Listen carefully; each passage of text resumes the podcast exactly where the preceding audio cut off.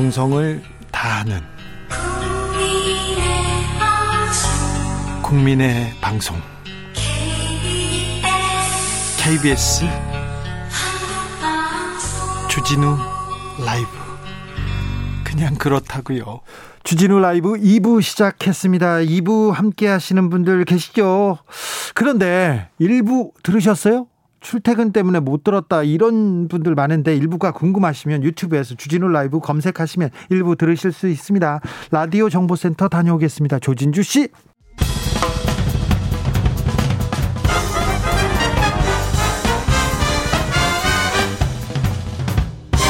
훅 인터뷰 모두를 위한 모두를 향한 모두의 궁금증 훅 인터뷰 여야 국회의원 부동산 전수조사가 박을 내렸습니다. 결과는 더불어민주당 12명 국민의힘 12명, 열린민주당 1명 문제가 있다는 건데요.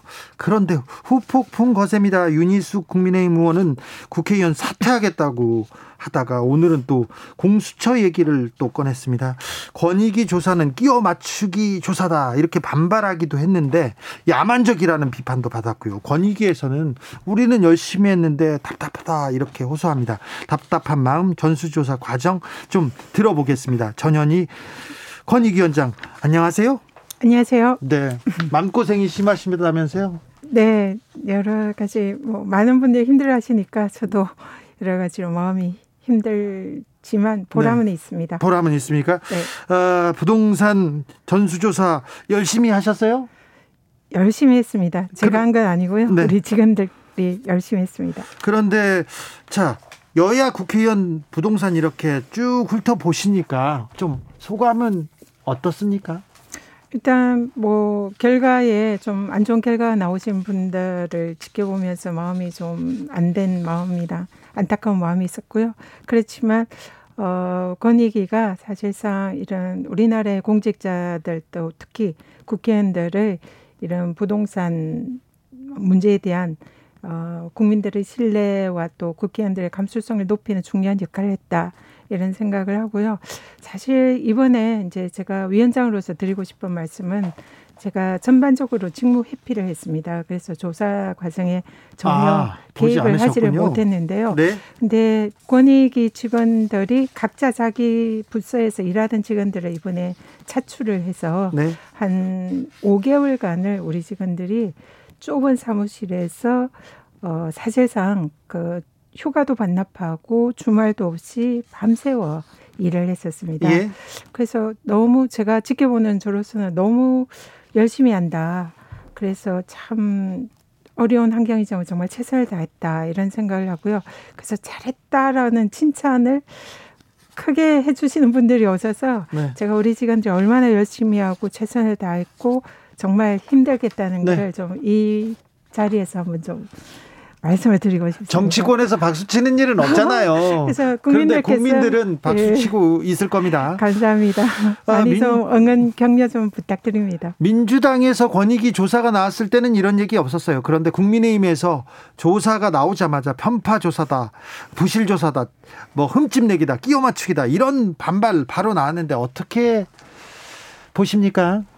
편파 조사라는 부분에 있어서는 전혀 동의를 할 수가 없고요. 네. 정말 공정하게 하려고 노력을 했습니다. 네. 그래서 일단 조사단의 구성에 있어서도 여당과 야당 똑같은 잣대로 하기 위해서 거의 기계적인 균형을 맞추다시피 조사단의 구성도 동등하게 하고 또 혹시 정무직들이 어, 오해의 소지가 있을 소지가 있기 때문에 전화 부위원장은 직무 회피를 해서 조사에 관여를 하지 않았고요. 네. 조사 방법과 절차 거의 기간 이런 모든 것을 균형을 맞춰서 철저히 공정하게 동일한 자태로 했고요. 방법, 절차, 기간 다 균형 이 균형 거의 기계적 균형을 맞추다시피 했습니다. 조사 결과도 기계적 균형을 맞춘 것처럼 12명 나왔어요. 어, 그거는 이제 의도치 않은 결과고요. 예. 이런 그 또 사실 조사단에는 여당 추천 상임 비상임위원, 네. 야당 추천 비상임위원 이래서 여야의 이런 균형 이런 걸 맞췄고요. 아, 그래서 아, 정치적 편향성은 있을 네, 수 없다. 있을 수 없고 뭐 근본적으로 그런 것은 존재할 수가 없는 구조입니다. 그리고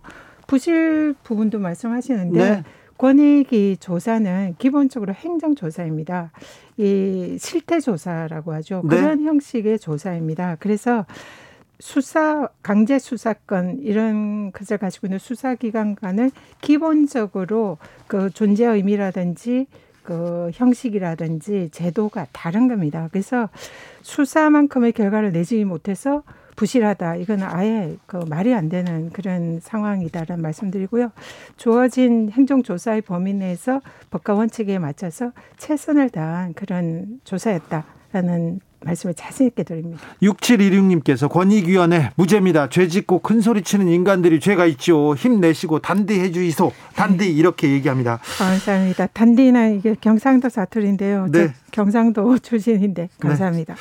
지난 6월에 민주당 권익위 조사가 나왔을 때는 의혹을 받는 의원 12명 전원 탈당 권유하고 제명했어요. 민주당에서. 이번에 국민의힘에서는 12명 의원 가운데 어 여섯 명한테는 혐의가 없다 이렇게 소명이 끝났다 이렇게 얘기했는데 이 각 당의 어, 조치들 어떻게 보십니까?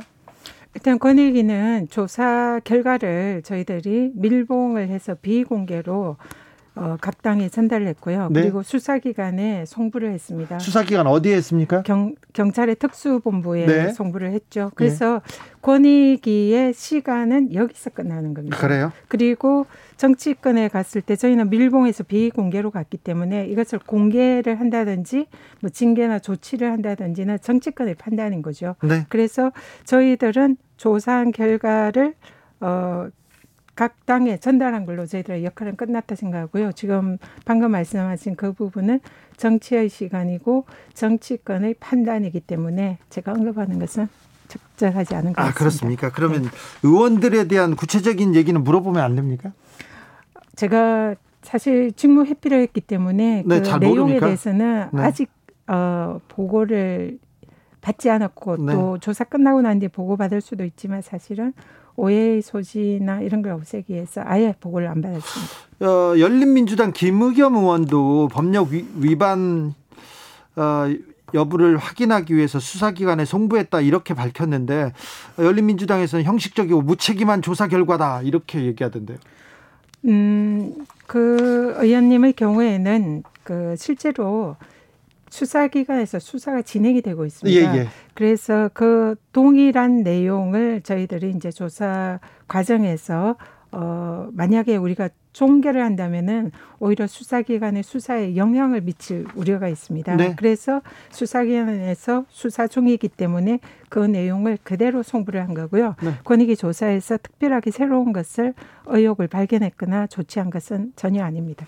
국민의힘 윤희숙 의원은 그 의원직 사퇴를 선언하기도 했습니다. 사퇴가 될지는 잘 모르겠습니다. 그런데 그러면서 연좌제 아니냐, 부친 문제를 가지고 본인하고는 별개다 이렇게 얘기하는데 그 연좌제라는 부분은 이 그 이번 전수조사의 의미를 잘 모르는 오해에서 나온 얘기고 알면서도 그런 표현을 한 건지는 모르겠습니다만 네. 첫 번째로 이번 전수조사는 국회의원들과 국회의원의 가족에 대한 전수 조사를 해달라고 네. 당이나 의원 본인들이 직접 요청을 한 겁니다. 거기에 또 그리고 사인했죠. 본인과 가족들의 그 정보 공개 동의서를 제출을 했고요. 그래서 네. 저희들은 어, 조사 범위가 이제 국민의힘 경우에는 약 500여 명 되는데요. 네. 이분들이 본인과 또 가족들에 대해서 전체 조사를 한 거고요. 뭐 국회의원이라고 따로 더 조사를 하고 가족이라고 덜 조사하고 이러지를 않습니다. 네. 똑같이 그 균형 있게 공정하게 조사를 했고요. 그러다 보니까 가족들의 조사에서 위법의 의혹이 발견이 된 거고요. 그러면은 만약에 연자제라 주장을 한다는 네. 게 어, 근거가 있다면 그러면은 본인들 말고 가족들의 동의서는 제출을 하지 말아야죠. 그리고 제출을 했으면 거기에 의혹 사항이 나면 권익위는 법과 원칙에 따라서 의혹을 밝혀내는 것이 저희들의 의무입니다. 근데 이걸 연자제로 하는 것은 어, 좀 이해하기 어려운 얘기고요. 또 하나는 국회의원들은 재산 공개를 본인뿐만 아니라 가족들 다 하고 있습니다. 네. 그 말은 국민들이 국회의원에 대한 여러 가지 뭐 그 도덕성의 기준이 높기 때문에 또 상속 이런 여지가 있기 때문에 전체적으로 가족들의 재산 공개 범위에 포함시키는 거고요. 그래서 연자제 말을 적용하려면 국회의원들은 본인만 재산 신고하고 본인만 떳떳하면 되고 가족에 대해서는 전혀 타치를 하지 않는 법과 제도가 있어야 되는데 그렇지 않고 이해충돌 방지법이라든지 부패 방지법은 다 가족들을 적용 대상으로 선출직의 경우에는 하는 거죠. 그래서 연자자의 주장은 법에도 어긋나고 국회의원이라는 선출직의 그 본분에도 맞지 않는 주장이다 생각합니다. 네. 어, 부친의 농지 매입은 분명히 문제가 있는 것 같은데요, 윤희수건. 어, 혹시 KDI에 KDI에 근무하시면서 그때 정보를 가지고 농지를 샀다면 더 큰 문제가 될 것 같은데 여기까지 쳐다보셨습니까 권익위에서? 이번에 그 의원의 건의 경우에는 그 부친의 농지법과 주민등록법 위반 사항만 저희들이 확인을 한 거고요. 네. 그 의원과 부친과의 네, 연관성이나 그 농지 매입의 그 정보 이용 이 부분에 관해서는 이번에 조사 범위에 포함되지 않았습니다. 알겠습니다. 유호진님께서 무소속 국회의원들은 조사 안 하나요? 얘기하는데 무소속 중에 부동산으로 돈 많이 번 의원들 많거든요. 이 부분은 권익위에 조사해 주세요. 이렇게 도장 찍어서 가져와야 됩니까? 권익위는 행정조사고 실태조사인데요. 저희들은 직 직권 조사권, 강제 수사권이 없습니다. 아, 직권 조사권이 없다는 얘기는 저희들이 찾아서 이게 문제가 있으니까 한번 조사해 보지 이거는 할 수가 없고요 법령상. 네. 그래서 무소속 의원님들은 혹시 조사를 할 필요성이 있으면 그분들이 직접 요청하고 정보 공개 노이스를 제출해야 됩니다. 농지를 가지고 있는 공무원들, 농지를 가지고 있는 어, 정치인들이 많더라고요. 네. 이 농지법은 그 문제가 조금 많은 것 같아서 이 농지를 가지고 있는 사람들에 대한 전수조사는 좀 필요한 거 아닌가 이런 생각도 합니다. 네. 어, 이번에 사실 권익위의 이 조사 중에 또 중요한 의미 중에 하나가 네. 이 농지법 위반의 중요성 네. 이런 부분을 국민들이 또 정치권의 경각심을 가지는 계기가 됐다 생각합니다. 네네. 우리가 사실 국토가 좁다 보니까 경자 유전의 원칙을 헌법상 원칙으로 하고 있고요. 네. 이 농지를 투기에 활용하거나 농사를 안 짓고 다른 전용하는 이런 부분을 엄격히 법상 금지를 하고 있는데 예. 이번에 조사를 하면서 많은 정치인들이 이 농지를 이렇게 전용하거나 투기의 수단으로 활용하고 있는 게 아닌가 이런 의심이 그렇죠. 의혹이 많이 제기가 됐습니다. 그래서 이 부분에 관해서는 기존의 농지법 위반이 별거 아니다 이런 생각들이 있었을 수도 있지만 그렇죠. 이번에 정말 농지법이 이 상당히 이 중요한 법이고 또 부동산 투기에 악용될 소지도 많은 법이다. 네. 이런 걸 저희들이 확인을 했고요. 그래서 말씀하신 대로 좀 전반적으로 뭐 정치인뿐만 아니라 이 농지법 위반에 대해서는 한 번 더 경각심을 가지고 어 어떤 좀 조사라든지 이런 걸할 필요가 위원장님이 좀 해주세요. 어 신청해 주시면 권한이 없군요. 음, 네, 직권조사 권한이 직권조사 권한이 없으면 누가 이렇게 자 농지 전수조사 해주세요. 누가 어떻게 하면 그거 가능합니까? 일단 본인이 요청을 해도 되지만 저는 그런, 농지가 없어요. 네. 그런 경우는 좀 어렵고요. 네. 신고를 하셔도 되고요. 저희들은 제3자가 문제가 있다면 저희들이 부패 공익 신고를 받습니다. 네. 그러면 저희들이 조사를 개시를 할 수가 있습니다. 네. 그래서 그런 사안이라든지 아니면 이번에 국회의원 전수조사처럼 네. 기관들이 조사를 해달라 하는 경우도 있고 근본적인 방법은 권익위의 직권조사권 지금 이제 입법을 추진하고 있는데요. 네. 그런 법령이 이제 제정이 된다면은 가능할 것 같습니다. 아, 권익위에서 만약에 농지에 대한 전수조사만 이루어져도 부동산 투기가 굉장히 줄어들 텐데요. 좀 맑아질 텐데 그런 생각해 봅니다. 네, 동의합니다. 이번 권익위 조사의 큰 의미 중에 하나 농지를 가지고 있는 정치인들. 정치인인데 농사꾼인 사람들, 이 사람들 문제를 좀 지적한 것도 크게 좀 도드라져 보입니다. 그런데요, 아, 민주당에 대한 전수조사 결과 어, 수사로 이어졌습니다. 경찰청 수사로 이어진 사람 중에 우상호 의원, 윤재갑 의원 등은 혐의를 벗기도 했는데 이 부분은 어떻게 보고 계십니까? 어떤 상황입니까? 일단 권익이 이제 그런 결과를 보고 권익위 조사가 좀 부실한 거 아니냐 이런 네. 이제 지적들을 하고 있는데요. 사실상 권익위 조사는 아까 말씀드렸지만 행정조사입니다. 저희들의 네. 조사 대상은 범죄자나 혐의자가 아니고요. 그냥 어, 어떤 집단에 대한 전체적인 불로도한 조사입니다. 예를 들면 이런 예를 들면 이제 혹시 언짢으실 수 있지만 KBS 직원들을 네. 부동산 투기 의혹을 조사해라. 네. 이걸 만약에 경찰이나 수사기관에서 조사를 하면 이건 강제 수사죠. 강제 수사죠. 혐의가 있는 사람들을 강제 수사해서 수사를 네. 하기 때문에 기본적으로 범죄자로 느껴지는 그런 분위기가 되는 거죠. 그렇죠. 근데 권익위 조사는 그게 아닌 거예요.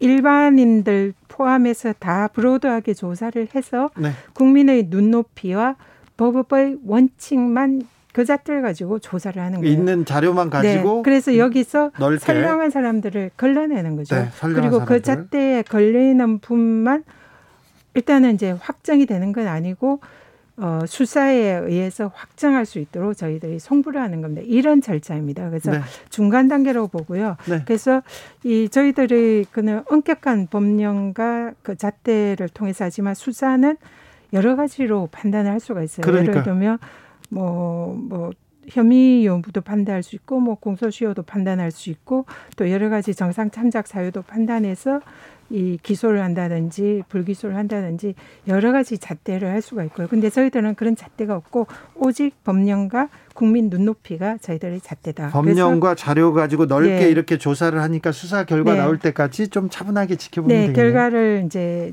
그 수사 결과로서 확정되는 것이 네. 저희들의 의무기 때문에 이걸 수사와 왜 똑같이 결과를 못 내냐 하면 이거는 저희들의 행정조사의 네. 제도의 취지를 조금 알겠습니다. 이해하지 못하는 그런 지적이다 생각합니다. 넓고 이 그 자료를 가지고 예, 넓게 한번 걸러주는 그런 중간 조사기 때문에 네, 이거 그렇죠. 끼워 맞추기나 정치적 공작 뭐 이런 건 생각은 전혀 없습니다. 네.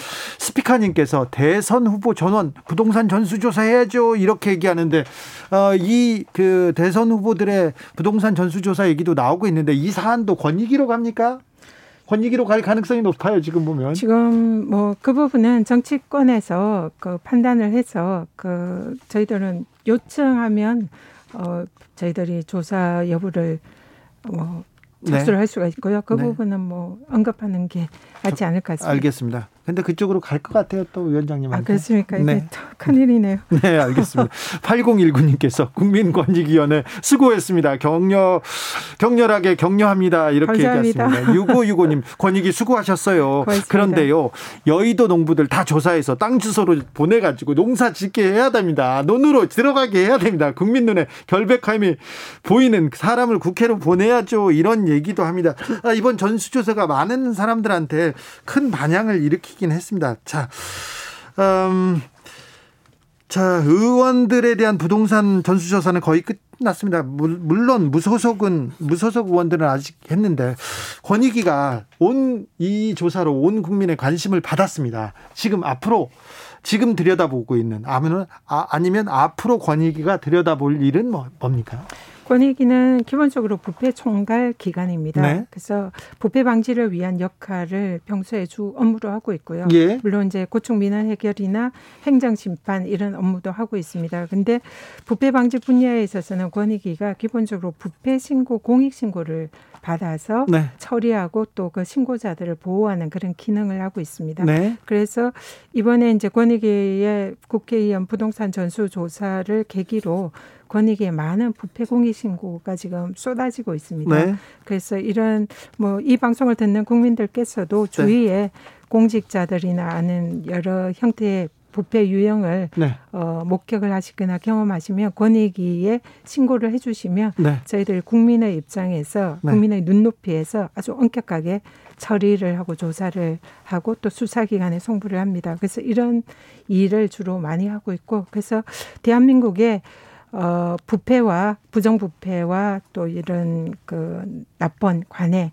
이런 것이 없어질 때까지 권익위는 늘 최선을 다해서 국민의 눈높이에서 열심히 일하겠다. 이런 각오 말씀드립니다. 알겠어요. 7617님. 이러다가 권익위 부동산 조사위원회 되겠어요. 얘기하는데 부정부패, 나쁜 관행은 이쪽으로 부패 공익신고도 권익위로 이렇게 오면 어, 공정하게 잘 이렇게 조사하겠다고 합니다. 자, 말씀 감사합니다. 국민권익위원회 전현희 위원장이었습니다. 감사합니다. 정치 피로, 사건 사고로 인한 피로, 고달픈 일상에서 오는 피로. 오늘 시사하셨습니까? 경험해 보세요. 들은 날과 안 들은 날의 차이. 여러분의 피로를 날려줄 저녁 한 끼 시사 추진우 라이브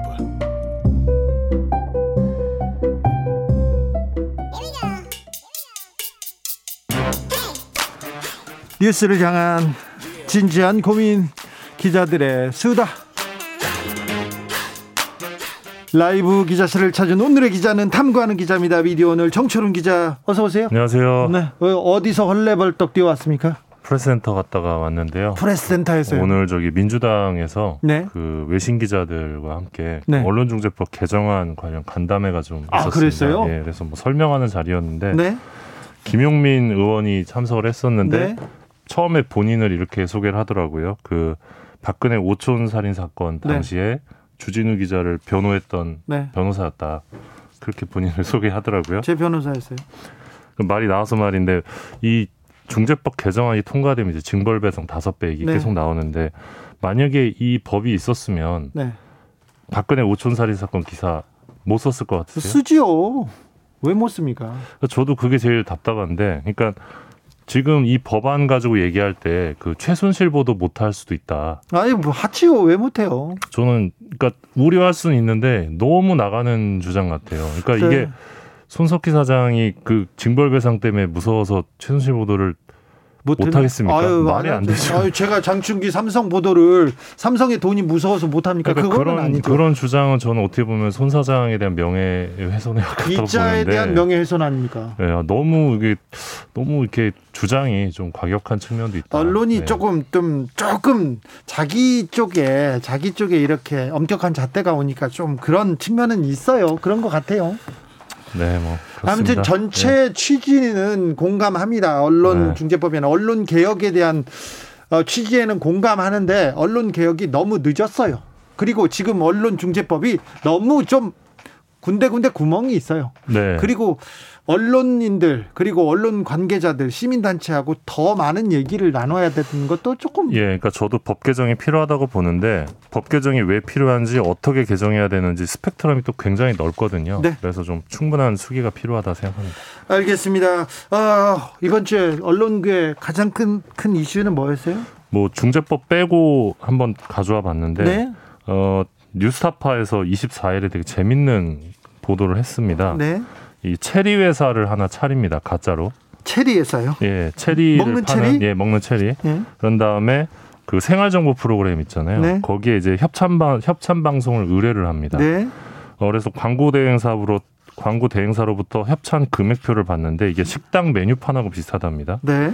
방송 제목, 노출 시간, 협찬 금액 이게 다 적혀 있는데 지상파, 종편, 케이블 모두 다 모두 다 들어가요? 협찬 방송이 가능하답니다. 모두요? 지상파도요? 네, 그럼요.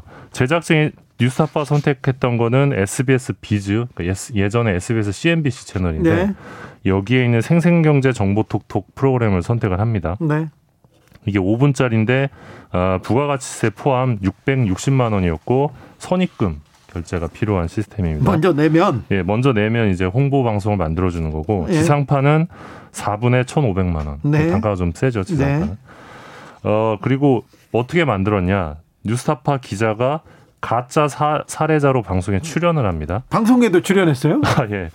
어, 이 뉴스타파 기자가 맡은 사례자는 이 만성 피로, 근육통으로 시달리는데 이 체리를 먹고 건강을 되찾는 사람으로 출연합니다. 에이 이거 너무하잖아. 만성 피로인데 체리 먹으면 되찾는다고? 근데 이 게 말도 안 되는데 이거 이걸 이제 작가가 제안을 합니다. 이렇게 출연해달라고. 이렇게 예. 아니 근육통에 체리가 좋다고 작가가 제안을 했다고요? 이런 식으로 가자라고 이제 시나리오를 짜는 건데 이건 뭐 개그 개- 개그도 이렇게는 못 짜는데 그런 다음에 네. 이런 방송 보면 아마 익숙하실 텐데 전문가가 꼭 나옵니다. 전문가 나오죠. 이 전문가도 뉴스타파에서 섭외를 했어요. 협, 섭외를 해달라고 해서 체리 전문가가 어디 있어요? 그래서 그 뉴스타파의 김경래 기자 아시죠? 어 김경래 기자. 김경래 기자가 이 방송에서 체리 전문가로 등장을 해서 근데 그 사람들이 김경래 기자를 몰라보고 체리 그렇죠. 전문가라고 이렇게 그렇죠. 그래서 체리가 치매에 효과가 있다. 치매에도요? 그리고 일본과 미국 체리의 장점을 섞은 신품종을 내놨다. 뭐 이런 검증되지 않는 주장을 했고 이게 그대로 방송에 나갔습니다. 방송에 나왔다고요, 이게? 예, 지난 12일에 SBS 비즈를 통해서 그대로 나갔고요. 오, 세상에. 예, 이게 660만 원의 가치인 거죠. 아, 660만 원. 예, 그래서 상품에 대한 기본적 검증 전혀 없었습니다. 그리고 무엇보다 이 방송에서는 이 코너가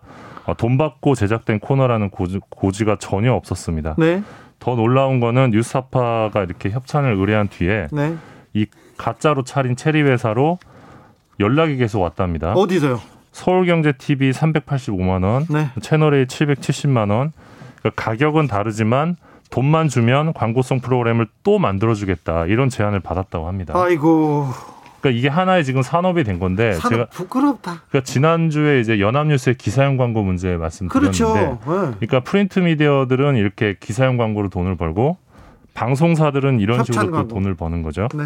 그리고 스포츠 서울에서도 연락이 왔는데 네. 이 가짜 체리 회사를 어, 식품 분야의 혁신 기업으로 선정해 주겠다. 상 준다고요? 네.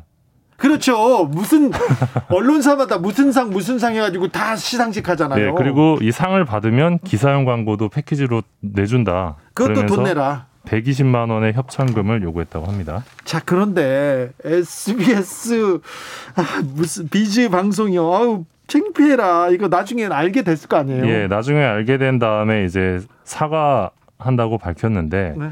근데 사과가 좀 사과 같지가 않았어요. 어떻게 해요? 그러니까 의도적으로 이 뉴스아파 제작진이 접근을 했다 우리한테 그리고 네. 촬영 과정에서 사례자와 전문가를 사칭해서 프로그램 제작에 혼선을 줬다. 자기네들이 피해자네. 예, 그런 것 그런 식의 태도를 보이기도 했는데 사실 사례자 전문가 사칭하도록 제안한 거는 그 제작진 쪽이거든요. 아 제작자니. SBS 비즈 쪽.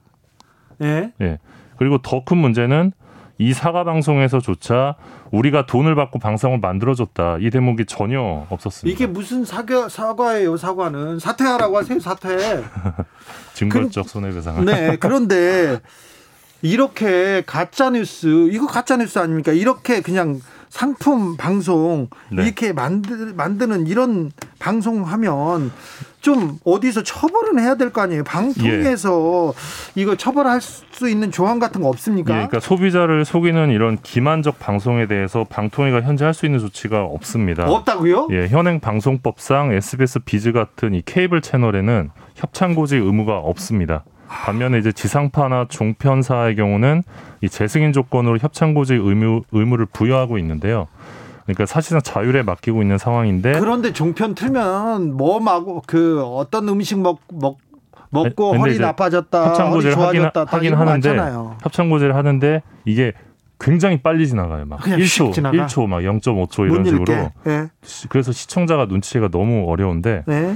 어 그래서 지금 방통위에서 이 부분을 고쳐서 협찬주가 판매하는 상품과 관련된 기능 효과 효능 다루는 경우에 반드시 협찬 고지하고 관련 규정 위반하나 위- 위반을 하면 5천만 원 과징금, 3천만 원 과태료 때리는 이 방송법 개정안을 작년 10월에 방통위가 발의를 합니다. 발의를 했는데요. 여전히 이제 국회에서 계류 중인 상태고요. 잠자고 있죠. 예. 언론에서 싫어하니까 이런 이런 법안은 그냥 잠자고 있습니다. 통과도 안 합니다. 근데 이건 사실 부끄럽네요. 대단히 심각한 문제인데 어떤 부끄럽네요. 건강권을 위협할 수도 있는 문제거든요, 소비자들. 아니 체리 먹고 지금 근육통 얘기 나오고 뭐 심장 어우 치매 예방. 치매 네. 예방 체리 네. 체리야 미안해 왜 체리가 여기서 고생하는지 심은정님께서 홈쇼핑에도 체리 상품 나오나요 이렇게 얘기하는데 어 그럴 수도 있죠 돈만 주면 뭐 여기는 그러니까 지금 또 또 큰 문제가 이제 방금 말씀하신 홈쇼핑과의 연계 편성 문제인데 그런 생활 정보 프로그램을 보다가 바로 앞 채널을 돌리면 팔고 있어요. 똑같은 거. 그렇죠 그리고 이런 방송 하지 않습니까 끝나면 그 상품 광고 나오잖아요 그렇죠. 그게 반드시 돈 받고 제작된 네. 그러니까 거의 돈 받고 제작된 프로그램인데 그래서 시정 명령 내리고 하지 말아라 이렇게 하지 않습니까 그런데 무시하고 계속합니다 어, 한 300만 원 벌금 내면 되는데 한 번 방송에 이런 방송하니까 벌써 600 몇만 원, 뭐 700 몇만 원, 1000만 원. 아, 6172님, 저희 할머니도 이런 프로그램 자주 보시는데요. 건강한 정보 프로그램이 아니라 광고 프로그램이었네요. 이런 프로그램 너무 많습니다. 건강에 대해서 사람들이 관심이 많죠. 중요하지 않습니까? 그러니까 이걸 가지고 그 가짜 식품, 가짜 약도, 뭐 가짜 방송으로 지금 팔아먹는 언론의 행태 진짜 아 너무합니다. 이거 그러니까 이거 참 언론 개혁 얘기 나오는 거 아닙니까? 다음으로 어떤 얘기 만나볼까요? 중재법 얘기 잠깐 하고 가면요. 잠깐만 하세요. 예, 오늘 언론 현업 5단체가 이 언론중재법 개정안 논란 과정에서 표출된 언론의 사회적 책임, 시민의 비판 엄중히 받아들이고 있다. 그러면서 어 그 언중히 언론과 받아들이고 있는 것 같지는 않은데요. 네 그러면서 이제 언론의 사회적 순기능과 증가하는 미디어 관련 피해 구제 강화 사이에 균형점을 찾을 수 있는 사회적 합의 기구를 제안을 했습니다 오늘 네. 그러면서 개정안 철회를 또 한번 촉구했습니다. 아 그러면서 개정안 철회를 촉구했다고요? 그러니까 일단 개정안 철회를 하고 이 사회적 합의 기구를 통해서 사- 합의를 하자, 수기를 하자 요 차원인데요. 사실 사실은 언론 관- 관계법은 언론 단체에서 나왔어야죠 먼저 언론 개혁안은 언론한테서 자성의 목소리가 먼저 나왔어야 되는 거 아닙니까? 네, 그래서 좀 너무 뒤늦게 나온 것 아니냐라는 지적도 있기는 한데요. 네. 오늘 기자회견이 있었는데 관련해서 언론노조 위원장이 이런 주장을 했습니다. 현재처럼 언론을 독국물처럼 매도하는 식의 개정안 입법 흐름에 동의할 수 없다. 독국물처럼 했고요. 완전 매도하는 건 아닌 것 같은데요. 그런데요. 예, 그리고 어 윤석열 캠프에서 최근 이진숙 전 MBC 기자 네. 네, 많이 아- 아실 텐데 이분을 언론 특보로 영입을 했는데 그랬더라고요. 이분이 그 이명박 박근혜 정부 시절에 어떤 언론 탄압의 어, 상징적인 인물이죠. 그렇죠. 네. 네. 그래서 많은 기자들이 해고되기도 했는데 네. 이렇게 지독한 언론 탄압에 나섰던 사람을 임명하면서 지금 중재법 개정안 관련해서는 언론 자유를 주장하고 있지 않습니까? 네. 그래서 윤석열 후보의 이러한 행태는 이 정치적 반사 이익을 노린 것에 불과하다 이렇게 비판을 했는데 그러면서 중재법 개정안이 통과가 되면 윤석열 후보가 만약 당선이 됐을 때 이 법안을 고맙게 써먹을 것이다 이렇게 또 언론노조 위원장이 주장하기도 네. 했습니다. 언론이 언론 자유를 외치는 것도 조금 웃긴데요. 그리고 특정 정파가 언론 자유를 위해서 어? 권력 감시하고 재벌 감시하기 위해서 뭐 이 언론중재법에 대해서 왈가왈부할 때는 조금 더 많이 웃겼습니다. 자, 다음으로는 어떤 이야기 만나볼까요? 그 중재법 관련해서 굉장히 많은 비판 기사가 쏟아지고 있는데 네. 거의 뭐95% 이상.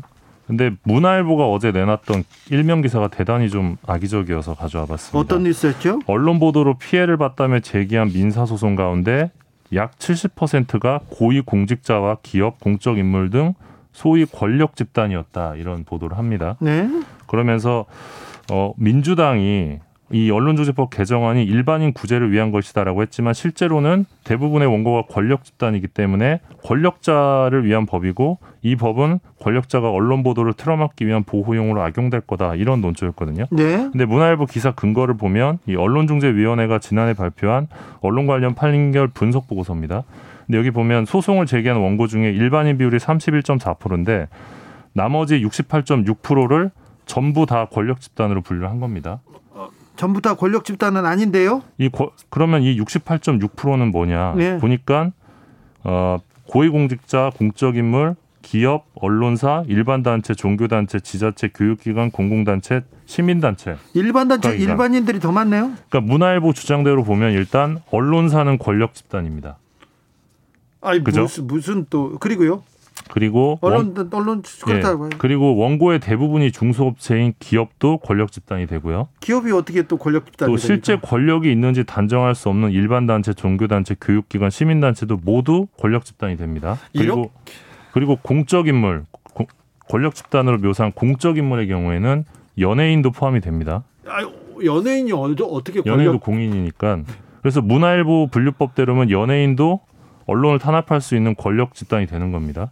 이 성급한 일반화로 네. 기사 이 수치를 마- 만드는 건데요. 이거 참 그러니까 대표적인 통계 왜곡인데 그렇죠. 그러니까 또 문화일보가 권력 집단에서 제외한 일반인 예. 일반인 중에 또 권력자가 있을 수 있잖아요. 예. 그러니까 예상 가능한 반론이 되게 많은데 문화일보가 이걸 다 무시하고 그러니까요. 일반인이 아니면 다 권력 집단이다 이렇게 분류를 해서 일면 제목을 권력 집단 70%를 뽑은 겁니다. 이거 이거 전형적인 이거 왜곡 보도 아닙니까? 네, 왜곡 보도라고 보여지고 짜맞추기. 예, 그래서 그래서 사실 이런 보도들이 나오는 게 그러니까 사실 언론중재법 개정안 반대 여론을 유도하기 위한 것 아니야 이런 아, 그렇죠. 의심을 사실 충분한데 그런 그러니까, 기- 그런 예, 취지로 그러니까 이런. 장면이 언론계에서 지금 이 법안을 반대하는 이유가 언론자의 위축 우려가 아니라 실제로는 이 손해배상이 높아지는 게 실은 이해 당사자의 이기주의 아니냐 네. 이런 의심을 스스로 증명하는 매우 안 좋은 보도다. 네. 그런 것 같아요. 네. 네. 그렇습니다. 그렇습니다. 네. 그렇게 보입니다, 문화일보. 네, 그래서 상당히 좀 예. 네. 아. 자, 언론중재법 반대할 수도 있어요. 그럼요. 반대할 네. 수 있는데 좀 네. 정확한 근거로 반대할 거 아닙니까? 그래야죠. 예. 네. 감사했습니다. 네, 하나 더 가져왔는데. 네, 하고 가세요, 그럼. 네, 어, 김영호 더불어민주당 의원이 있죠. 지난 10일에 네. 어, 신문법 개정안을 하나 냈는데요. 예. 이 독자적으로 생산하지 않은 기사를 네. 어, 일부 또는 전부 복제 배포하는 경우에 네. 어, 원보도 생산자를 밝히도록 한다. 그러니까 인용 보도를 이제 네. 하도록 하는 건데 이 무분별한 보도의 복제 배포로 인한 피해를 방지하는 차원으로 법안을 냈고 네. 이행하지 않으면 이 과태료 100만 원을 무는 신문법 개정안을 최근에 발의했습니다. 이거 무분별한 베껴쓰기, 받아쓰기 이거 바꾸자고 하는 법안인데 네. 법안이 제출됐으나 통과되지 않을 가능성이 큽니다. 언론들이 다 반대할 거거든요. 예전에 시사인에서 쓰셨던 기사도 타 언론사에서 많이 인용하지 않으셨나요? 어, 그렇죠. 그때- 제 이름은 빼고. 네. 음, 그렇게 했죠. 그렇게 날로 먹는 기자들은 좀 없어져야. 되는데 네, 없어지지 않을 거예요. 언론인이 반대하고 특정 정파가 또 반대해서요. 음. 자, 기자들의 수다 정철웅 기자와 함께 고민 그리고 생각해 봤습니다. 감사합니다. 고맙습니다. 교통정보센터 다녀올게요. 이승미 씨.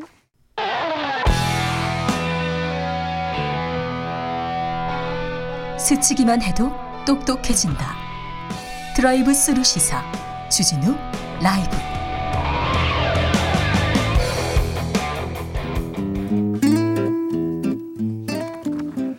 현실의 불이 꺼지고 영화의 막이 오릅니다. 영화보다 더 영화 같은 현실 시작합니다. 라이너의 시사회. 영화 전문 유튜버 라이너 어서 오세요. 네, 안녕하세요. 네. 아, 최근에 영화 재밌게 본 영화 뭐 있습니까? 또 지금 초 가을에 보면 즐거운 영화 몇 개 소개해 주세요. 아, 네. 가을에 보면 좋을 만한 영화들 어, 많이 있는데요. 네. 근데 제가 최근에 좀 소개해드리고 싶은 영화는 네. 제가 그 플로리다 프로젝트라는 영화가 있어요. 아, 네. 혹시 안 보신 분들이 있으면은 꼭 한번 보시라고 추천해드리고 네, 플로리다 프로젝트 네 아주 뭐 생각할 게 많은 네. 네, 네. 하나만 더 저는 봤네. 아, 제가 영화 많이 못 봤는데 그거는 봤네요. 또 하나만 아. 그, 라이너가 추천해 주는 거는 다 보고 싶거든요. 다 좋은 작품이거든요. 네, 그러면은 가을이라고 하셨으니까 네. 이 최근에 나온 작품 중에 좀 재미난 작품인데요. 카페 베레푸크라는 네. 어, 작품이 있어요. 이 네. 프랑스 영화인데요. 아, 되게 코미디와 카페 벨레포크 네. 있어요. 그 동네에 가면 있어요. 네, 그 굉장히 코믹하면서도 또 이제 우리가 좀 놓치고 놓치기 쉬운 중년 노년 부부의 사랑에 대해서 네. 잘 다루고 있는 작품입니다. 알겠습니다. 자, 오늘은 어떤 이야기로 가볼까요? 네, 사실 아프가니스탄 사태 이후로 네. 이제 대두되는 문제는 난민 문제인 것 네, 같습니다. 남의 문제 화두로 떠오르고 있습니다. 예, 난민을 바라보는 시각이 서로 다를 것 같아요. 네. 예, 우리나라에서도 난민을 받아야 하느냐, 아니, 안에 안 받아야 되느냐 첨예하게 대립하고 있습니다. 대립하고 있고요. 예. 이 부분을 이 부분은 되게 정치적으로 보일 수 있는 그런 입장 차이인 것 같은데요. 네. 이 어떤 난민 문제를 한번 생각해 볼 만한 작품이 있어서 제가 소개하려 합니다. 바로 가버나움이라는 영화입니다. 네, 가버나움이요. 어떤 네. 영화입니까? 이 가버나움은 되게 뛰어난 수작인데요. 네. 잘 만든 영화고요. 네. 이 영화를 보면은 진짜 이 충격적인 현실 때문에 누구나 다 충격을 받게 될 것 같아요. 네. 이 충, 굉장히 여기 나오는 현실이 참 눈을 떼기 힘들 정도로 충격적인데 그거를 굉장히 극단적인 부감 풍경으로 이렇게 위에서 아래로 내려다보는 그런 시선으로 바라보고 있는 작품이고요. 아역들 연기가 진짜 장난 아닌 작품이라서 네. 저도 진짜 막 흐느껴 울면서 봤던 영화이기도 합니다. 아, 예. 이게 레바논이 배경이에요. 레바논이요? 네, 레바논을 배경으로 해서 레바논 베이루트를 배경으로 해서 그 어떤 레바논의 현실 그리고 거기에 있는 어떤 난민들의 삶 이거를 굉장한 사실주의적인 방식으로 풀어낸 작품이거든요. 네. 그리고 이, 작, 아이들의 연기가 좋았습니까? 이 작품에 나오는 아역들이 실제로 난민들입니다. 아, 그래요? 네. 아, 너는 그 살 사는 것처럼 너 생활하던 것처럼 해봐. 이래서 그 좋은 연기가 나왔나요? 네네. 무슨 아. 그런 게 아니고요. 진짜로 실제 난민인 거예요. 그래요? 연기를 하는 배우가 아니고 네.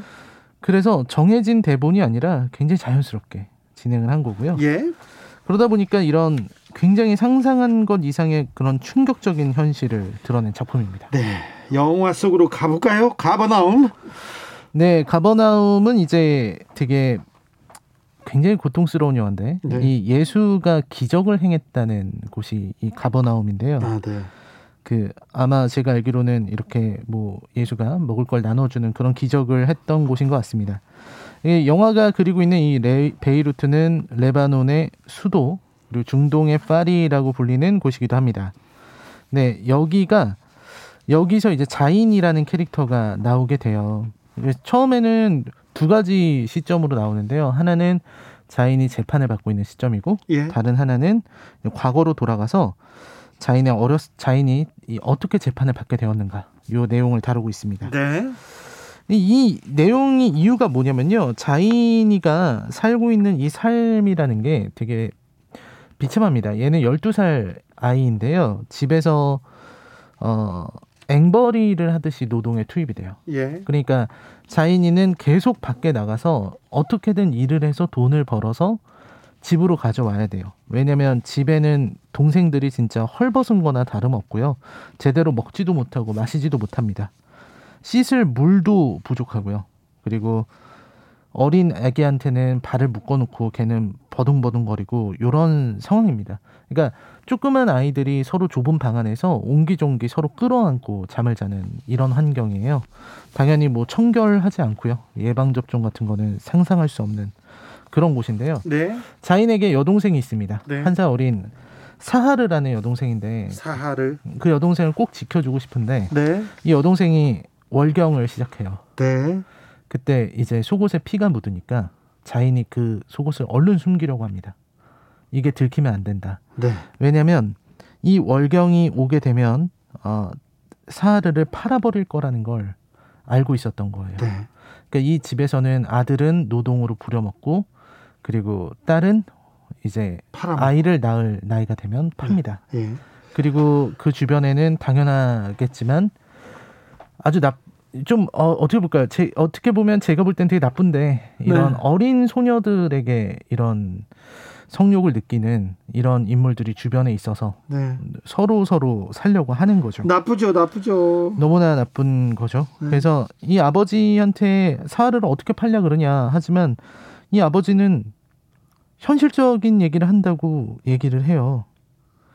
그저 애들을 키우려면 닭 몇 마리가 필요하고 그 닭 몇 마리를 얻으려면 사하를 파는 수밖에 없다. 이런 식의 얘기를 하는 희망 없는 집입니다. 그래서 자인이 도저히 견디지 못해서 이 집을 나와버려요. 그래서 혼자 돌아다니는데 돌아다니다가 자기랑 똑같은 처지에 처한 요나스라는 아이를 만납니다. 예. 사실은 이 아이는 정말 애기예요. 몇 개월 안 된 애기인데 자인이랑 같이 있는 도중에 자인이를 도와주던 그 요나스의 어머니가 그 불법 체류 관련 건으로 잡혀가는 바람에 요나스와 자인 둘이서 이, 이 어떤 레바논이라고 하는 비참한 현실을 살아가야 하는 상황입니다. 네. 뭐 어떻게 먹을 것도 없고 돈도 없고 아무것도 없기 때문에 굉장히 힘들고요. 예. 그 유모차 같은 걸 만들어서 네. 그 애를 이렇게 끌고 다녀요. 깡통 같은데 아기를 넣고 이렇게 질질 끌면서 다니고 있습니다. 네. 그 모습이 진짜 너무 충격적인데 아, 너무 이게 지긋지긋하고 또 지옥과도 같은 현실에서 어떻게 좀 벗어날 만한 희망이라도 있어야 될 텐데. 아, 네 아무런 희망도 없습니다. 근데 희망을 자이는 이제 스웨덴이라는 나라를 가고 싶어 해요. 아, 그래요. 애들 사이에서 스웨덴은 베란다에서 소변을 봐도 아무도 뭐라고 하지 않는 그런 낙원 같은 곳이라고 알려져 있는 거죠. 네. 그러려면은 배를 타야 되는데 배를 타려면 돈도 필요하고 또 서류가 필요하다. 네. 아, 그러니까 주민등록증 같은 거겠죠. 네. 그런 어떤 출생증명서라든지. 네. 그래서 자인이 그렇게 집으로 옵니다. 네. 요나스를 계속 키울 수는 없었고 요나스는 그 엄마가 넘겨달라고 했었던 그 남자에게 넘기고 그 다음에 집으로 와서 서류를 달라고 하는데 네. 서류 같은 거 없다고 얘기해 줍니다. 서류가 집에서. 없어요? 예. 네가 인간이라는 걸 증명해 줄 어떤 서류도 없다. 네. 라고 얘기를 해요. 동생은 어떻게 됐어요? 그때 동생 얘기 그때 동생은 이제 시집 갔으니까 네. 집에 없는 게 당연하다고 생각해서 자인이 이렇게 있는데 이 가족끼리 대화를 하는데 누가 병원에 있다 지금 예. 큰일 났다 병원 갔다 왔다 이런 얘기가 나오는 거예요. 예. 누가 병원에 갔냐고 가서 물어보니까 아무도 답을 못 해요. 그때 그 동생. 자인은 알게 돼요. 동생이 죽었다는 거를. 사하라가 죽었어요. 네. 그래서요. 그래서 자인은 그 남자에게 복수하러 간 겁니다. 칼을 들고요. 예. 그래서 칼로 찔렀고요. 네. 그런 사, 상황이 사하를 사간 남자를 네. 칼로 찔렀습니까? 네, 네, 그렇습니다. 네. 그게 사하르가 죽은 이유도 그 남자 남자 성인이죠. 그 어린 아이를 상대로 무리하게 그런 어, 관계를 가지려고 하다 보니까 사하르의 몸이 견디지 못했고 그래서 사망에 이르렀던 그런 건데요. 그래서 자인이 이제 법정으로 가요. 법정으로 가서 이제 감옥에서 지내다가 법정에 서서 마침내 자인이 말을 합니다. 이 영화는 자인이 거의 말을 하지 않아요. 네. 대사가 거의 없습니다. 네. 대사가 거의 없고 살아가는 모습만 보여주다가 마지막에 법정에서 자기가 왜 부모를 고소 부모님을 고소했거든요. 네. 내가 이렇게 된 건 부모님 때문이라고. 그때 얘기했던 게 왜 나를 낳았는가? 라는 질문을 던져요. 예. 이렇게 할 거면 왜 나를 낳았냐고. 근데 그 질문이 되게 가슴 아프게 느껴지는 그런 대목입니다. 네.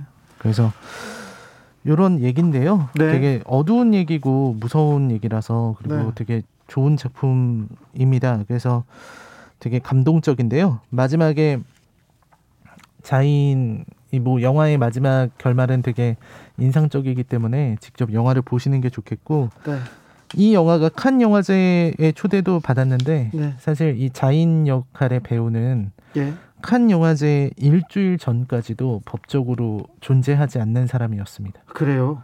네, 근데 이 증명서가 영, 없구나. 네, 근데 이 영화가 알려지면서 기적처럼 후일다 이 기적처럼 이 후원이 들어와서 지금은 행복하게 살고 있다라는 행복하게 산대요. 네 그런 얘기가 나왔습니다. 조혜숙님께서 가버나움 보는 내내 괴로웠습니다. 두려움에 현실을 피하고 싶은 제 자신이 부끄럽기도 했습니다. 김승현님은 아 가버나움 보기가 너무 괴로웠어요. 이분도 괴로웠대요. 근데 네. 꼭 봐야 할 영화입니다. 아님 저라도 자인 같은 처지라면 자인과 같은 같은 선택을 했을 것 같은 피폐한 상황 이렇게 음. 얘기합니다.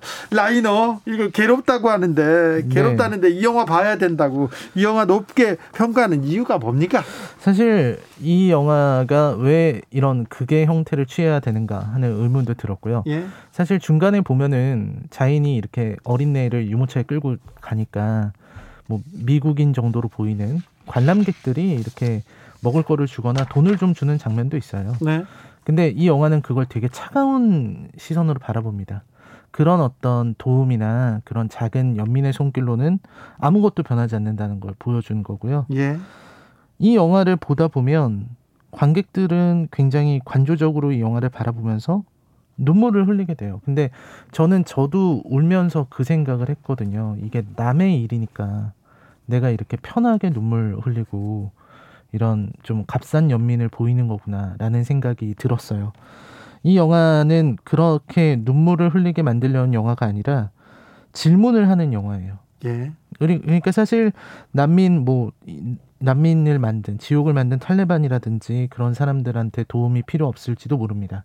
근데 어딘가에는 이런 자인 같은 애가 있을 수 있잖아요. 네. 이런 아이들은 아무런 죄도 없는데 이런 자인 같은 아이에게 우리가 어떻게 자인의 답 나는 왜 태어났나요라는 답에 질문에 어떻게 답해야 좋을까? 영화를 보면은 그 질문에 어떻게 답해야 될지를 고민하게 될 것 같습니다. 그래서 제가 이 영화를 추천하는 거죠. 네. 알겠습니다. 듣기만 해도 너무 괴로워요. 고통이 막 네, 어, 전달됩니다. 네. 그렇습니다. 아무튼 그렇게 좋은 작품이에요? 네, 작품 자체는 상당한 수작이라고 생각을 합니다. 네, 알겠습니다. 오늘 시사회 가버나움 같이 봤습니다. 라이너 오늘 영화 감사합니다. 네, 고맙습니다. 아이유 최백호의 아이야 나랑 걷자 들으면서 저는 여기서 마치겠습니다. 오늘 돌발 퀴즈 정답은 오산이었습니다. 오산. 아, 저는 내일 오후 5시 5분에 주진우 라이브 스페셜로 돌아옵니다. 지금까지 주진우였습니다.